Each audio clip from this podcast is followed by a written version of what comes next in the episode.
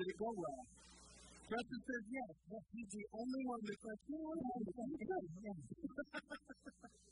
Mine, uh, mine, the rain decided to come in right as I was going to barbecue. So, um, it was chicken wings in the house. So I, I did chicken wings. It was good. So, top 10 signs you can't barbecue. Number 10, your grilling apron says stop, drop, and roll just in case. Yeah, just the tip. Which a reminder. So number nine, then you can't barbecue. You forgot vinyl siding melt. Yeah, move the grill away from the house. Yeah, I learned that. At the same time, I learned that bacon doesn't the grill. Oh, yeah. So I learned two pieces of information that day. Big fire and, uh, And bacon doesn't go in big fire and Big fire and vinyl siding. Yes.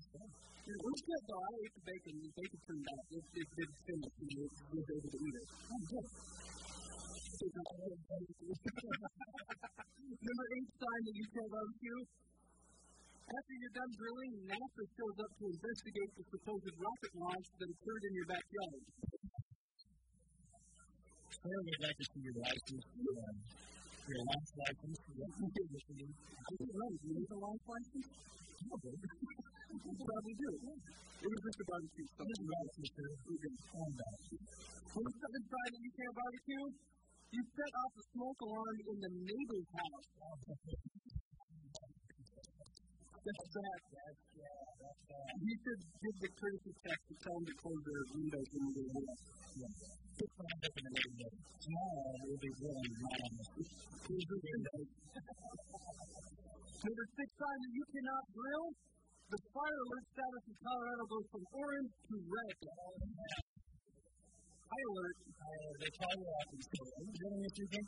Yes, I am. Okay. The needle goes. the needle goes to high alert. There's a little, uh, alert sometimes we do, got there? Who lives next to? Stay away. Number five you can't barbecue. During the summer, you never have any facial hair, including your eyebrow. Oh, yeah. It's all, So, it's all done. Yeah. so, I think now is a good time to that. Your yeah, you should be time. No. Number four that you can't barbecue. The fire department has confiscated all the equipment, matches, charcoal, and that kick the cook apron that your wife got you. It sir.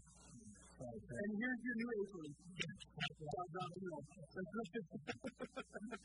Show us. That's it. That's perfect. And it's heavy duty, yeah, fire station. Yeah. Fire department. Yeah. Fire. I knew you. I think I knew you. Number three sign you barbecue. You are the official supplier of pucks for the NHL. Yeah, of them.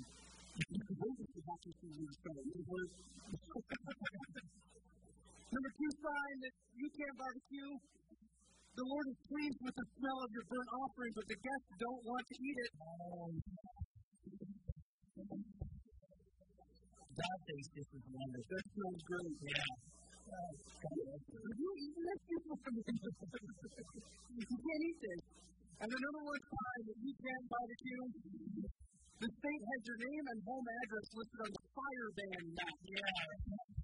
Then wait. I can't light my grill this weekend? Buckle up and hold on. At our church, we love God. Make no mistake about that. At our church, we believe in God's radical, unconditional, and unwavering love for us. At our church, we believe that Jesus is God. We also affirm that you may or may not believe that Jesus is God. And we're not asking you to change your belief system before you attend our church. We're simply inviting you on a journey toward Jesus. For years, churches have placed a high priority on Jesus as the get out of hell free card. At our church, we place the highest priority on Jesus as a live life to the fullest invitation. At our church, we believe every person has a dream deep inside their hearts and that God put that dream there, not for our glory, but for His. At our church, we're not concerned with where you've been, but where you're going. At our church, we believe that the Bible is God's Word. It is real. It is living. It is active. We believe that people who don't go to church anywhere are not the enemy. They are real people who need the perfect love that only God can give. And we believe that God gives this love through, of all people, us. At our church, we do not and we will not display a holier than thou attitude toward anyone. We are all broken people, but He is putting us back together. And finally, and most importantly, at our church, we believe that Jesus really lived, that He really died on the cross, and that He really rose again on the third day. And we cannot and we will not candy coat or water down that message, ever. Today, you've chosen to sit yourself in the middle of a very safe place to hear a potentially dangerous message. Welcome to our church.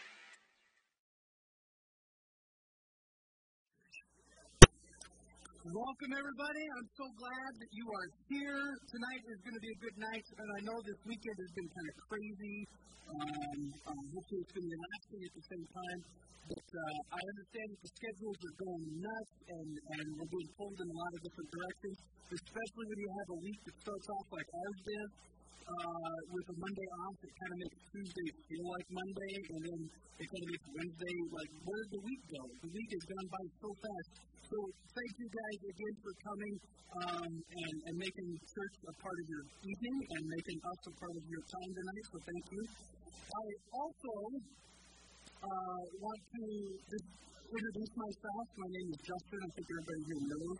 Um, but uh, um, I'm so happy that you guys uh, uh, give me the opportunity to come up here and, and teach.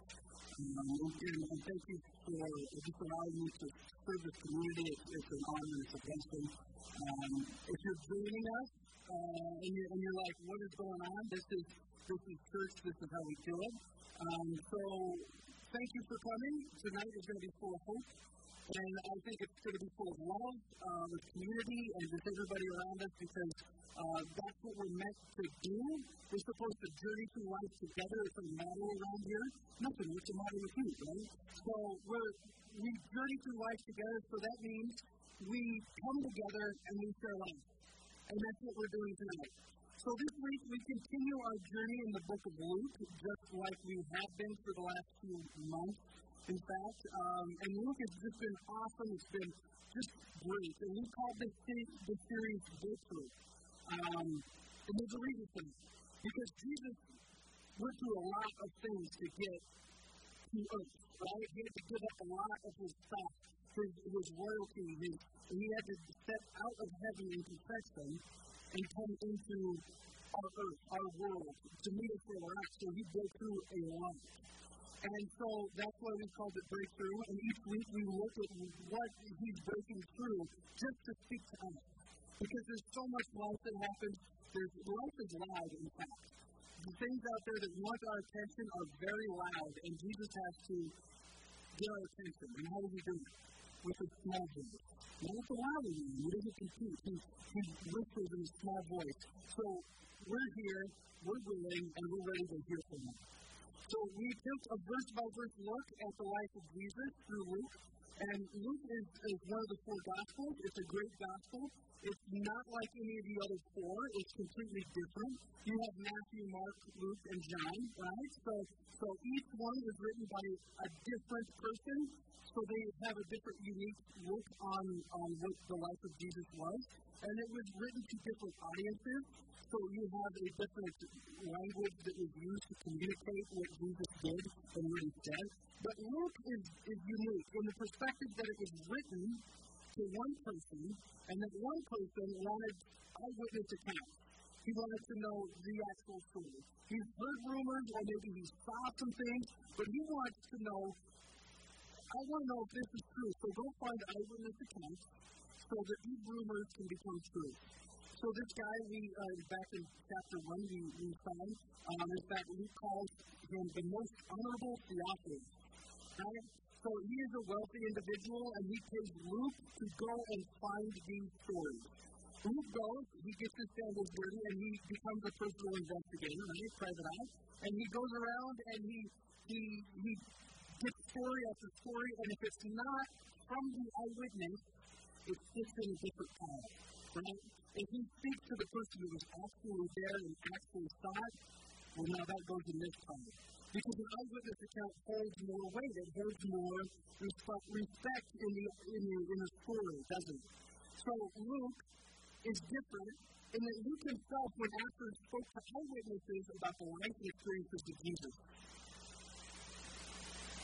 it's full of first-hand stories. Meaning that if he heard a story just once, like I said, he put it to the side. And if he heard that story once and it wasn't from the original source, then he'd let it sit there until he could find the original source.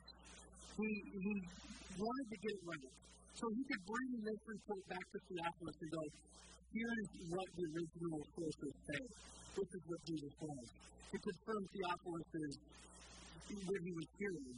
So Luke is kind of like having our own PI, right? And we could put ourselves in that same position of the most honorable Theophilus. Uh, and we could just write on uh, what, what he told Luke to do. We don't have to tell Luke to do anything because it's already done. So thank you, Theophilus, for telling us. So we get to see this just like he did. And last week we saw one of those accounts from Jesus' time teaching there in Sower's Cove. Right? He was talking, and that's where the Beatitudes took place. We also call it the Sermon on the Mount. Um, uh, and if you have grown up in church, you might have heard it referred to that. Um, but he's sitting there, or actually he's sitting, but he's standing there in Sower's Cove, right at the edge. Remember, I think back last week, it's a bowl, a natural amphitheater. And there's eight to ten thousand people packed in this natural bowl. And he is speaking without the aid of a PA system, and the person clearing the back row can hear him playing his. Do you God knew what he was doing he designed that place? Absolutely. He knew that Jesus would be there and, and give this message. So he's right there. This week we pick up and he's right back there in Sower's Cove, giving the same message. This is all the same message. Because remember, if there's eight to ten thousand people in there, Jesus isn't going to give a two-minute sermon, right? Eight to ten thousand people travel. That's a big deal. That's not that's not just one city. Cities and towns at that time were made up of 16 people, four families made up of a town, right? So to pack together eight to ten thousand people, that's the whole region gathering just to hear the same God. So Jesus is going to respect their time and give a good speech, right? He's going to make it worth everybody's while. They traveled here, they're hot, they're hungry, so Jesus is going to give them what they what they desire, that's to hear from Him, right? So Jesus is building this off of last week. So as part of getting ready, we're going to take a position of receiving, right? We do this uh, quite a lot uh, often here, and you can hold out your hand. Um, go ahead and silence your cell phones if you haven't done that already, uh, just to get that distraction out of the way. If you haven't grabbed yourself a bottle of water, uh, go, go get one after the prayer and then focus in because we're going to start uh, to read God's Word, all right? All right. Heavenly Father, we thank you for tonight. We thank you that you have written these words, that you have gathered these stories through your, your servant Luke and, and, and put them together for us to read. So, God, we ask that you would guide us through it. We ask that you would bless the word. God, we ask that um, uh, we will be open and willing to hear what your Son spoke to us. So, in your Son's name we pray. Amen. Um, we're going to pick it up. We're going to read a little bit, and then we're going to stop and unpack as we go. Does that sound like a plan? We're going to take it just little bits at a time. So Luke chapter 6, verse 27 is where we're at tonight. Jesus says this, But to you who are willing to listen, I say, love your enemies. Do good to those who hate you. Bless those who, who curse you. Pray for those who hurt you. If someone slaps you on one cheek, offer the other cheek also. If someone demands your coat, offer your suit also. Give to anyone who asks, and when things are taken away from you, don't try to get them back.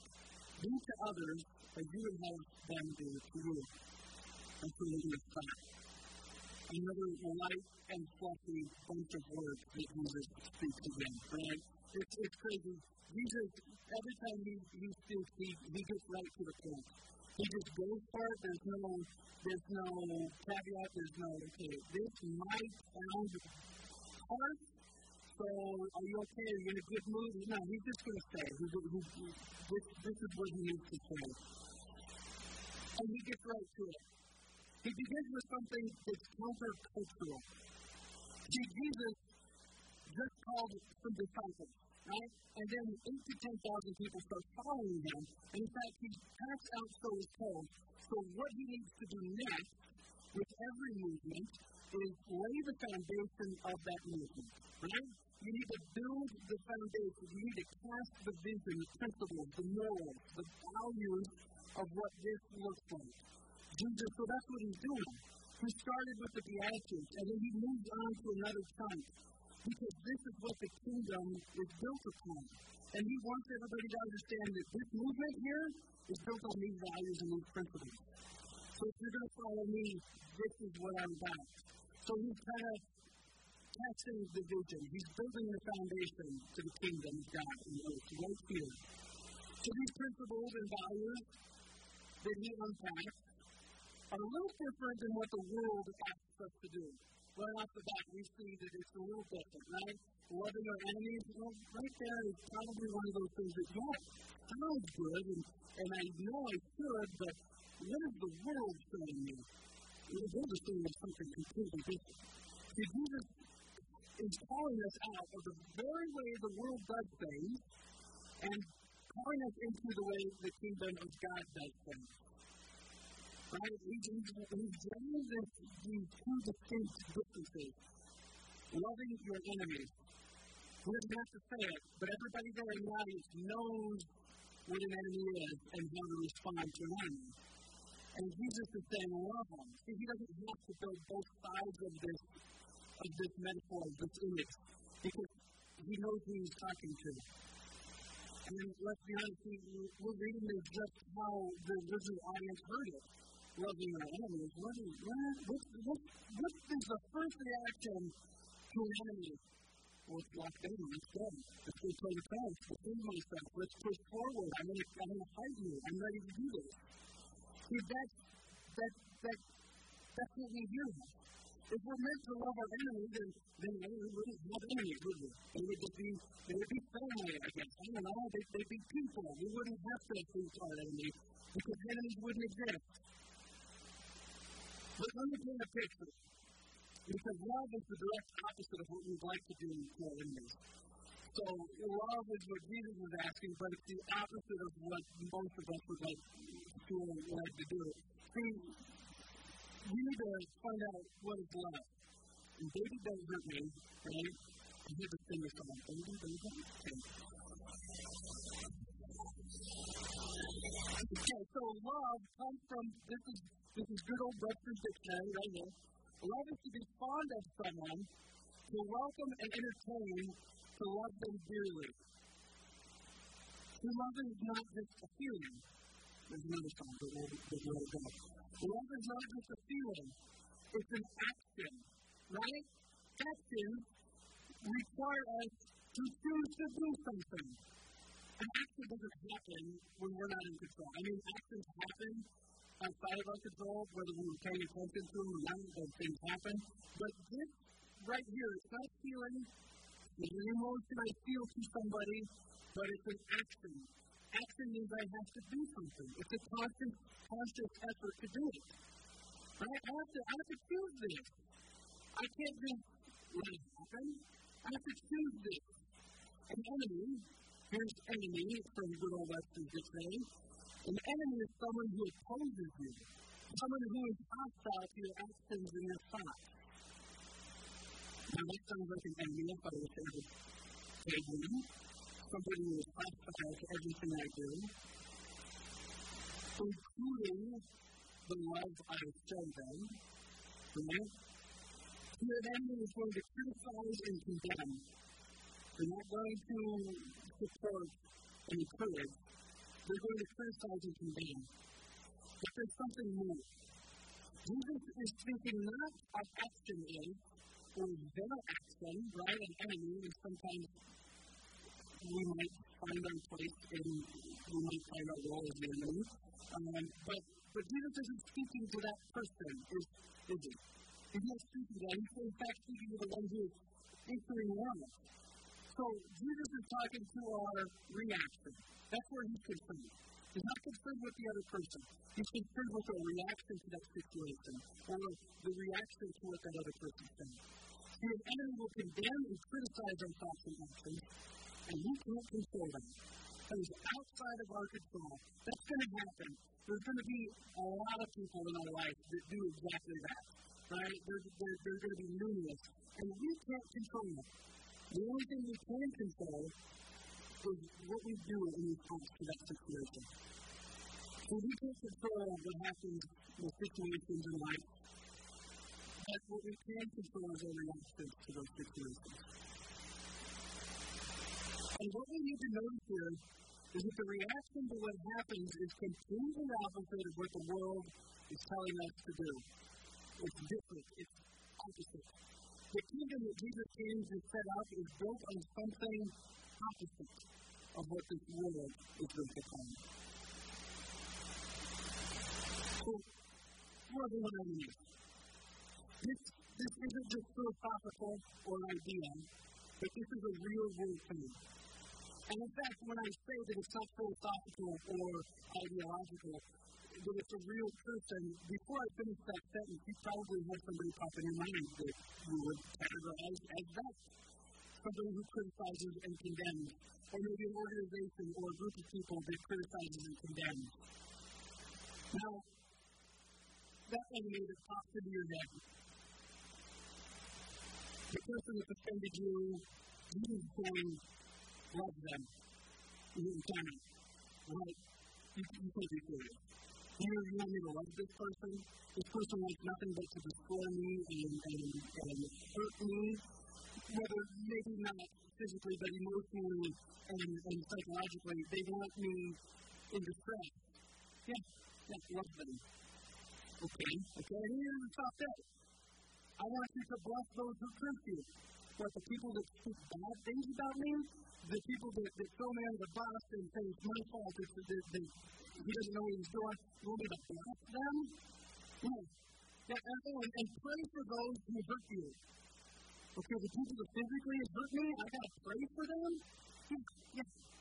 It's a complete opposite reaction in each one of those scenarios. We wouldn't want to pray for the ones who hurt us. We don't want to bless the ones that us, so we want to them back. You want a peace of mind? Let me tell you what I think about you, right? We don't, we don't, we don't want to go there. He's complete opposite. Because we're called to do something different. Something needs to change in order for that difference to happen. And it doesn't change with the person spreading that hate. It changes by the person reacting. I mean, I could react and get more hate, and then that just continues to cycle. And what we would like to do to people who hate us and hurt us is probably not found here, right? We want to get revenge. We spend hours and hours plotting the demise and just wishing, okay, maybe today is the day that they'll go bankrupt, right? Maybe, maybe they'll lose all their money and the, the organization close down. That's it, it. And then nothing. We obsess over how they will get their serving of justice, right? We can, we can work ourselves into more of a frenzy plotting their demise than what it was that actually kicked us off in the first place. Right? We want sweet revenge because that makes us feel good. Revenge is awesome. But Jesus says, turn the other cheek. What? where's, where's, the, where's the left foot from nowhere, God, when they slap me? No, no, you're turning the other cheek. It doesn't involve a close fist. It involves moving your face. Right? See, in Scripture, this kind of, this right here gets a little mixed up. And I'm going to say clear it up. Christianity is not a religion of pacifists, meaning that we're not called to be doormats, right?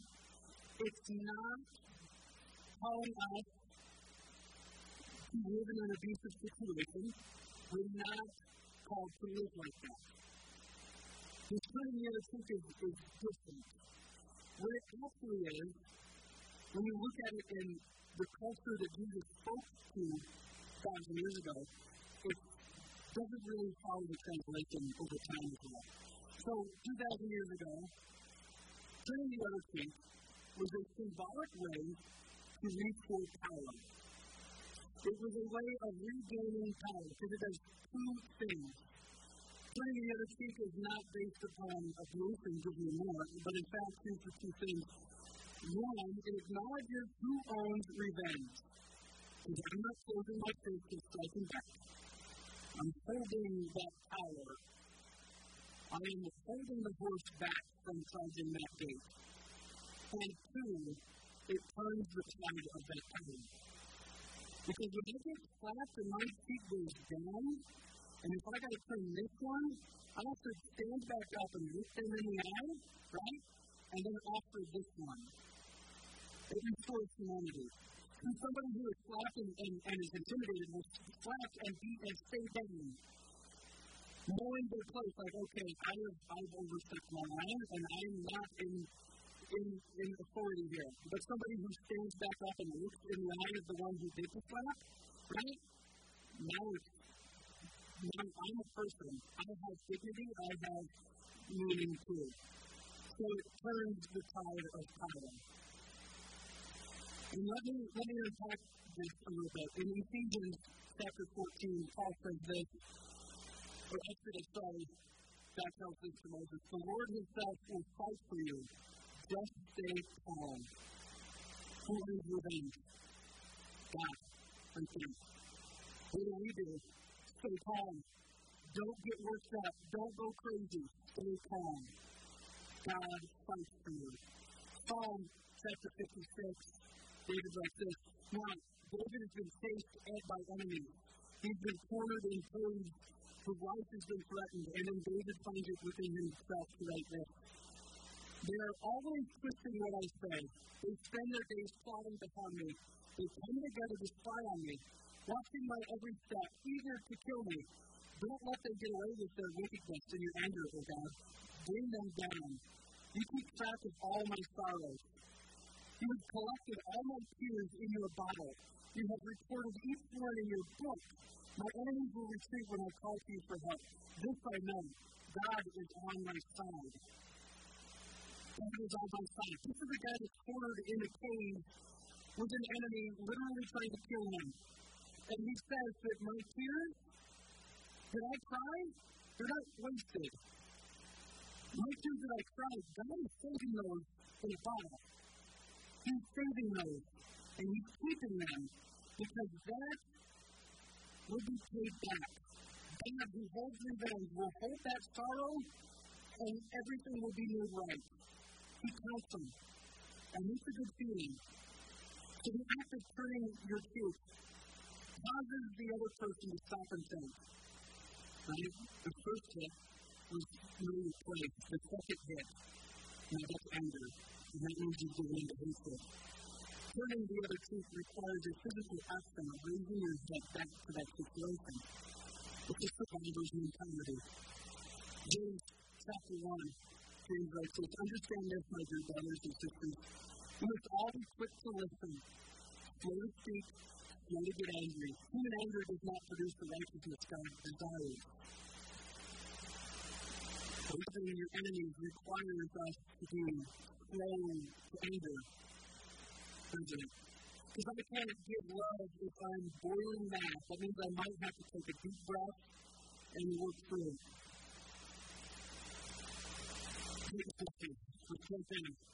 Luke chapter 6, verse 32, Jesus continues. If you love only those who love you, why should you get credit for them? Even sinners love those who love them. And if you do good only to those who do good to you, why should you get credit? Even sinners do that much. And if you lend money only to those who can repay you, why should you get credit? Even sinners will lend to other sinners for a full return. Love your enemies, do good to them, lend to them without expecting to be repaid. Then your reward from heaven will be very great, and you will truly be acting as children of the Most High, for He is kind to those who are unthankful and wicked. You must be compassionate, just as your Father is compassionate. Loving your enemies. Jesus changes gears here because he knows it's hard.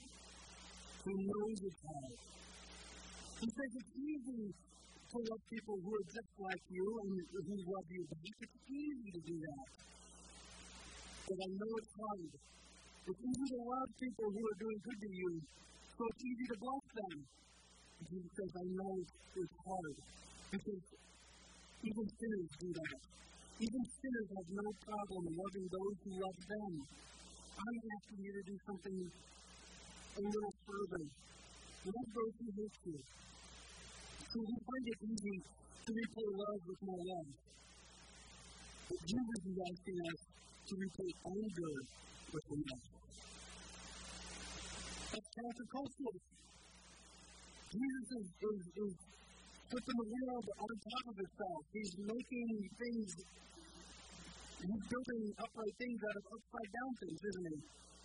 Love and hate are complete opposites, and the only way to stop hate is to turn the tide. Hate brings more hate. It's a simple math formula. Hate in, gets hate out, right? But you put love in, you get love out. It sounds cliche. And I know, I know that, that some of these terms do. But first Peter, he records this, Peter, he records this in each other. Most important of all, continue to show deep love to each other. The love covers a multitude of sins. We know this. We know love covers a multitude of sins. Why can't love cover somebody's transgressions against me? It's important. Love is a life giving force. It brings meaning, it brings forgiveness, it brings freedom. Love is very free and expressive. Paul puts it this way in 1 Corinthians chapter 16. Be on guard, stand firm in the faith, be courageous, be strong, and do everything with love. See, Paul even knows his heart. Be courageous and do everything with love. Right? If loving was easy, then there'd be no courage involved. There'd be no strength involved to loving and do everything with love. Would there be? So even Paul understands that this, this is way hard. This is what the kingdom of God is built upon. This is a principle that's just, it's, it's a cornerstone, it's a piece of our foundation. It takes a lot of courage to do these things. Anyone can fight back. Anyone can. Anyone can yell louder. Anyone can retaliate. Anyone can respond with something completely mean and, and just cutting somebody down. Anyone can jump on a thread and do some public shaming. Anybody can do that. In fact, everybody's got cat right? We can, we can yell. Anybody can rant and rave about, about what's going on. But we refuse to retaliate, you refuse to respond the way the world responds, then people start changing. Because the world is taking back something. They want certain reactions out of us.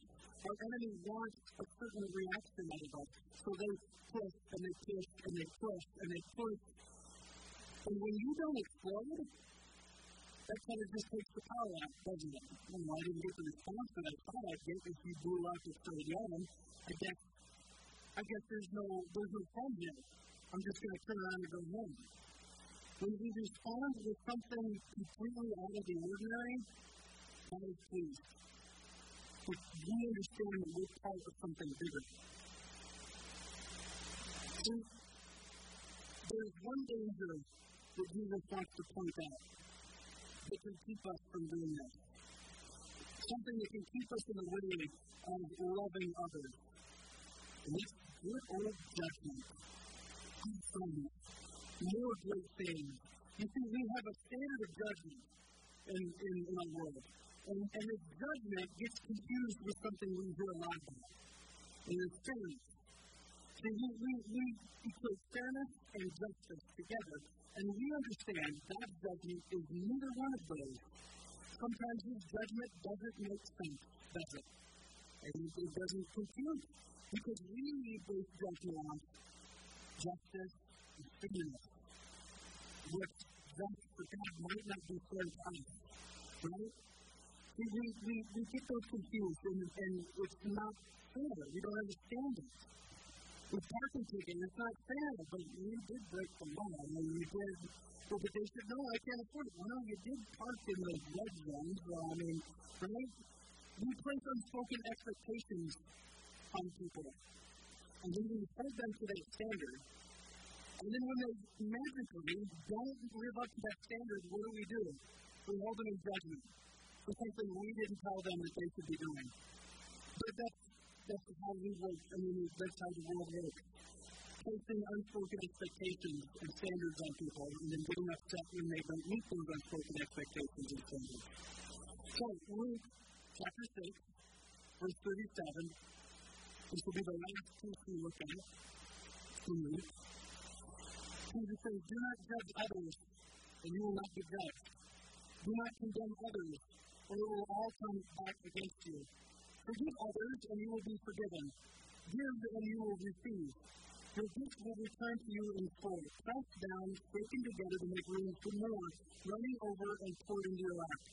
The amount you give will determine the amount you give back. Then Jesus gave the following illustration. Can one blind person lead another? Won't they both fall into a ditch? Students are not greater than their teacher, but the student who is fully trained will become like the teacher. And why worry about a speck in your friend's eye when you have a log in your own? How can you think of saying, friend, let me help you get rid of that speck in your eye, when you can't see past the log in your eye? Hypocrite! First get rid of the log in your own eye. Then you will see well enough to deal with the speck in your friend's eye. So Jesus is on the roll, on the wall, whatever you want to call it, but he's just going for it, right? And I can picture Jesus thinking and grabbing whatever is laying on the side of a beach to make his point clear. So you read this, and this portion here is, is reads a little dry in our context, right? It's, it's just kind of like, word, you would think he's funny. But Jesus doesn't pack out an area with 8 to 10,000 people if he's not a dynamic speaker, right? If he doesn't have their attention, then 8 to 10,000 people are not showing up to hear this one carpenter speak. He's got to have uh, he's got to have chemistry with them. He's got to have he, he speaks dynamically, and, and part of it right here, this is Jesus being a comedian, right? We don't see it, but Jesus is being funny. Jesus is being in the moment, he's, he's, he's giving everybody a hard time. And in fact, if, if you can't see it, let me, let me just stop, right? right? So we got, we got a log.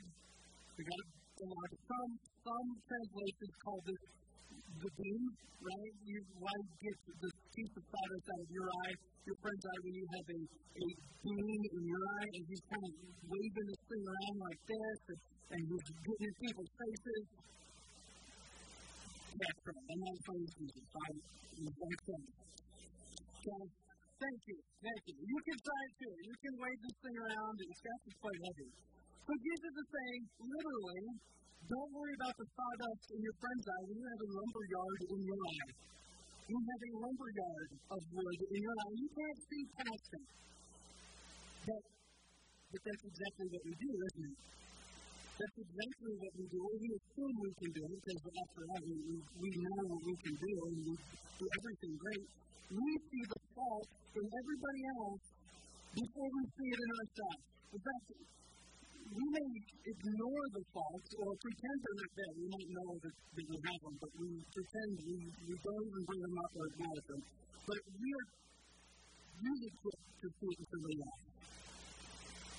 And Jesus says, stop, stop, If you want the world to change, you got to do something different. You need to love the people that hate you. You need to be less concerned about everybody else's junk and more concerned about your junk. Right? Those things that make you want to lash out in anger, maybe you got to examine it and get rid of it. Take that log out of your eye. See, remember, we as individuals are not without fault. The beauty of the kingdom of heaven. It's made up with people that are full of fault. And Jesus still called and asked us to be a part of it with all of that junk. The kingdom of heaven is built with broken people. And the reality is because our faults are so big that it takes a lot of grace and a lot of love to overcome those faults, doesn't it? And we've experienced that. We know exactly what that feels like. when somebody offers grace for our faults.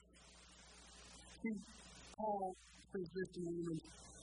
When you were utterly helpless, Christ came at just the right time and lived and, or died for our sins. Now, most people would not be willing to die for an upright person. Though someone might perhaps be willing to die for a good person, but God showed his great love for us by sending Christ to die for us while we were still sinners. It's easy to love somebody who loves you back, isn't it? And who's Jesus? Going to die for you, after all. Good person or bad person, I will die for you. But here's our standard. Are you worthy of my life? Did you do everything right that I think you should be doing? Then I will love you. But that's backwards.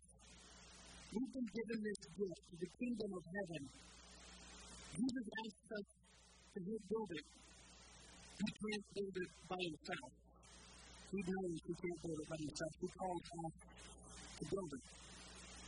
Actually, he could build it by himself, but what would be the point? He wants to exercise our gifts and our talents and join us together with the Father in building this thing. So, he calls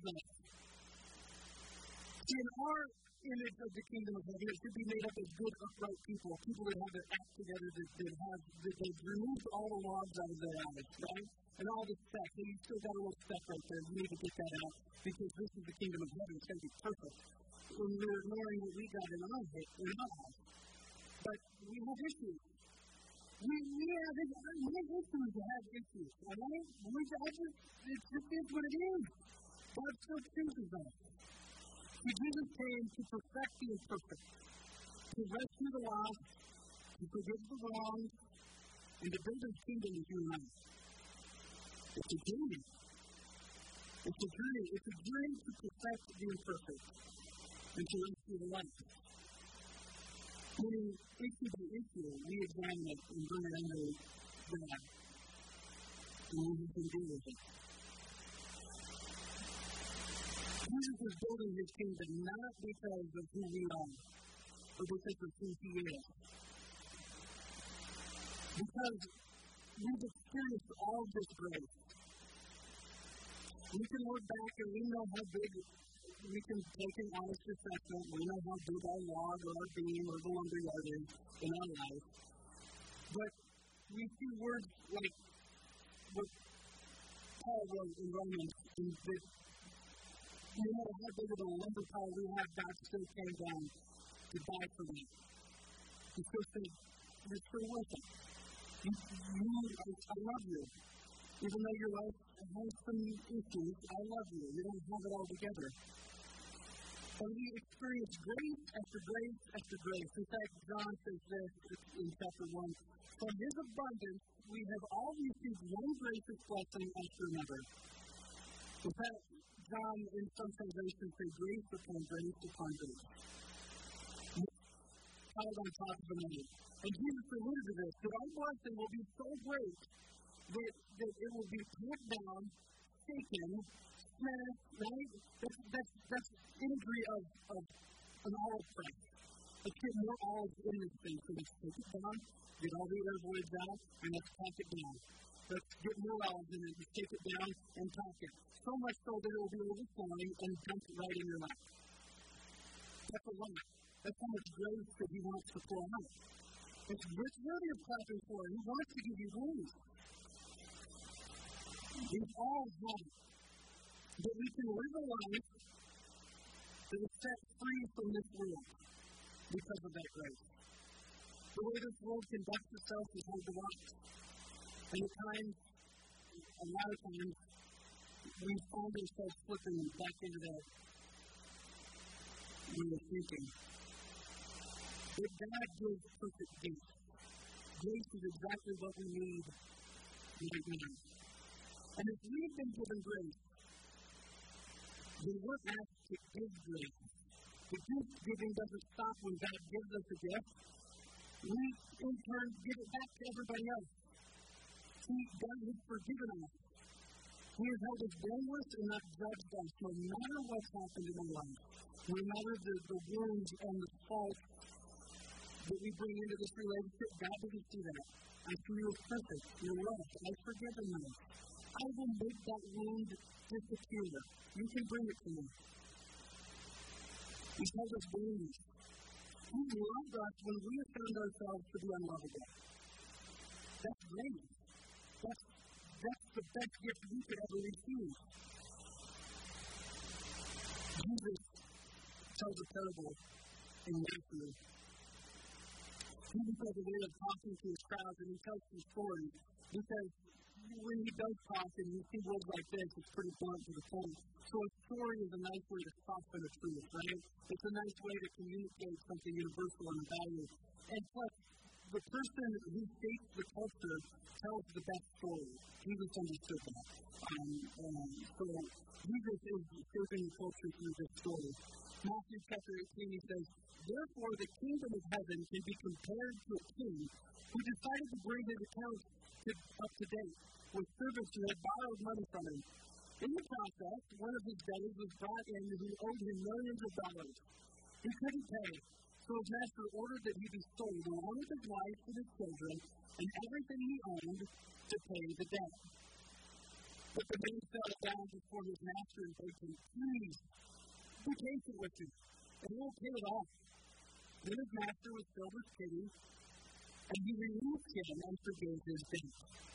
But when the man left the king, he went to a fellow servant who owed him a few thousand dollars. He grabbed him by the throat and demanded instant payment. His fellow servant fell down before him and begged for a little more time. Be patient with me, and I will pay it, he pleaded. But his creditor wouldn't wait. He had the man arrested and put in prison until the debt could be paid in full. Kind of hard to pay a debt if you're in prison. When some of the other servants saw this, they were very upset. They went to the king and told him everything that had happened. Then the king called in the man who was forgiven and said, You evil servant, I forgave you that tremendous debt because you pleaded with me. Shouldn't you have mercy on your fellow servant, just as I have mercy on you? Then the angry king sent the man to prison to be tortured until he had his entire debt.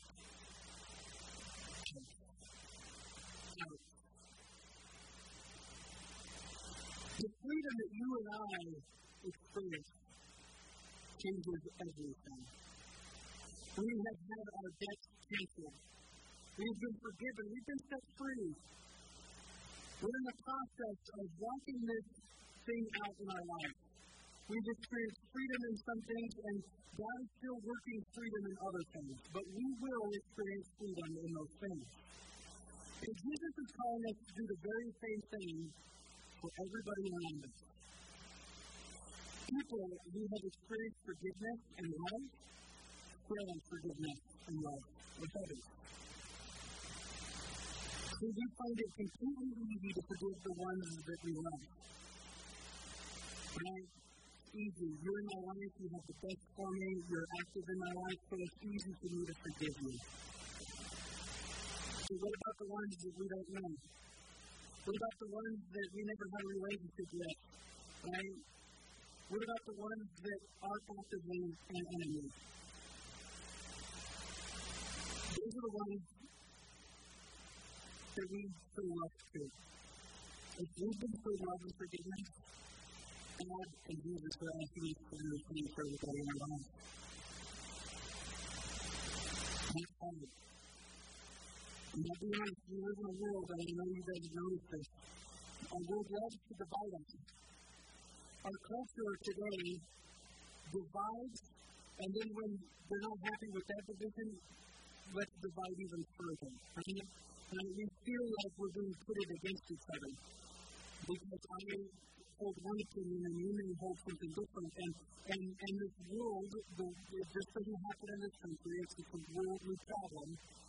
We need to argue to get our point across, don't we? But only something we feel we need to do. The world divides until there's nothing left to divide. Until you're standing there all alone, individual, all by yourself, with your thoughts and your feelings, thinking that nobody feels the way I do. And this all sounds awfully familiar, and it doesn't come from the playbook because the world isn't that smart. Let's be. The world is being played by somebody. So our enemy wants to divide us down so we feel we are all alone and we have nothing. Nothing. We can't fight back. We can't even lift our face to turn our cheek. We've been so defeated. So if you're for something, then you must be against something. But life is more gray than that. Life is more gray. Our culture teaches us to be, to be addicted to outrage. I ain't to make me mad today.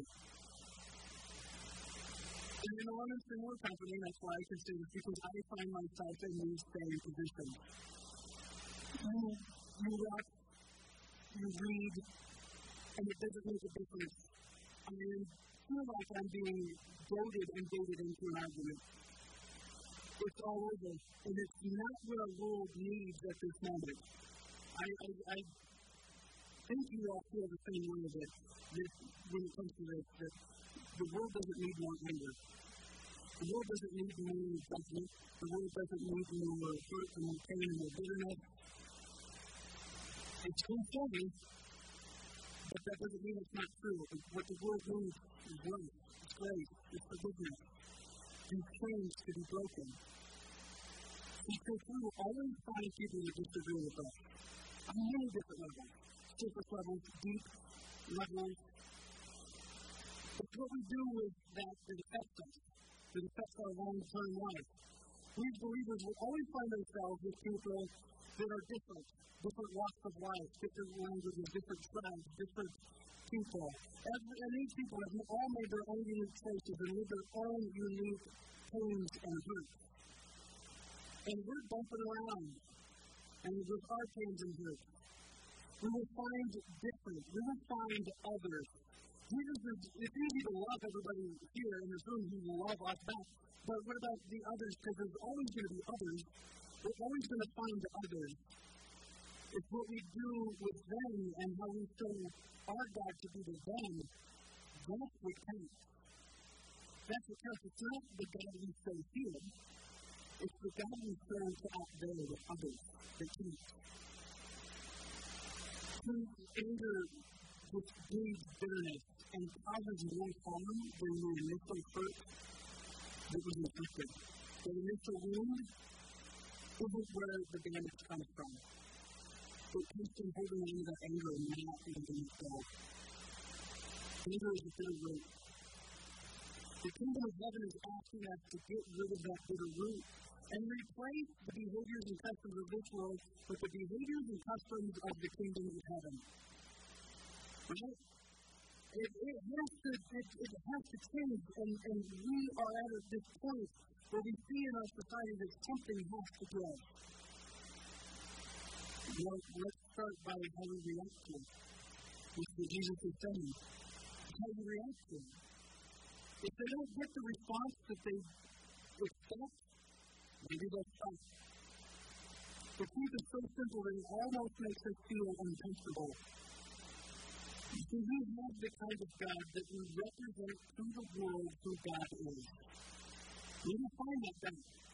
It's not the God of anger and judgment and, and condemnation, and you need to get this right in your life, you need to get that right. We, must, we can find that God in the scriptures. We can look through the Bible and find that God. And if you notice, that's exactly what the Pharisees found, isn't it? The Pharisees who lived a life of condemnation and judgment, pointing out everything that was wrong with everybody, found that in Jesus. If you look at how Jesus interacted with the Pharisees, that's exactly how he interacted with them. So if we want to find the God that's loving, that's grace-filled, that frees people from slavery, we can find that God. And in fact, that God will find us. See, God will be to us who we show him to be to the rest of the world. Let's put that part about if we judge somebody, that's the measure of judgment that will be placed upon you. The measure of judgment you place on the others is what you're going to ultimately be held accountable for. Ooh, that does make me feel uncomfortable. That does make me feel uncomfortable. Because now this loving of anything takes on a new life.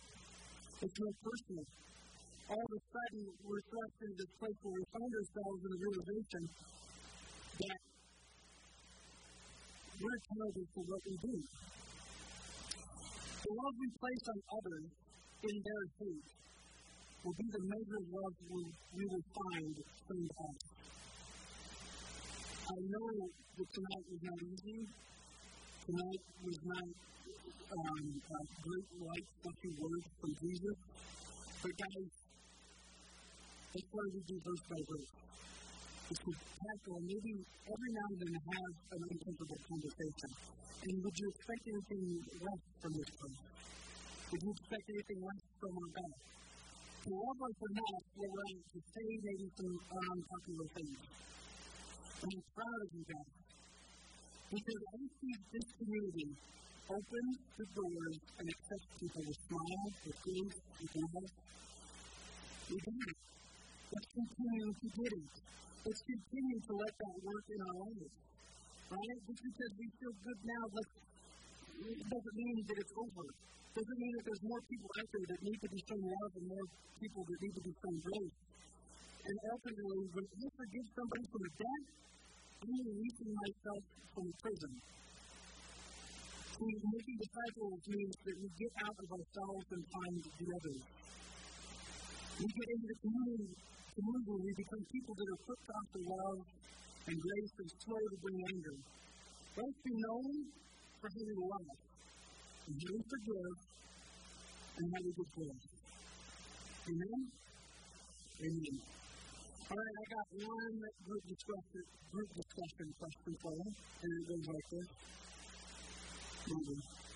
It's coming. How easy do you find it to forgive others and bring love into a situation? You have it on the situation? This should be enough then to on the night. So take a few minutes, five minutes, gather up in your table, dig through tonight's message, just, just answer this question and go it.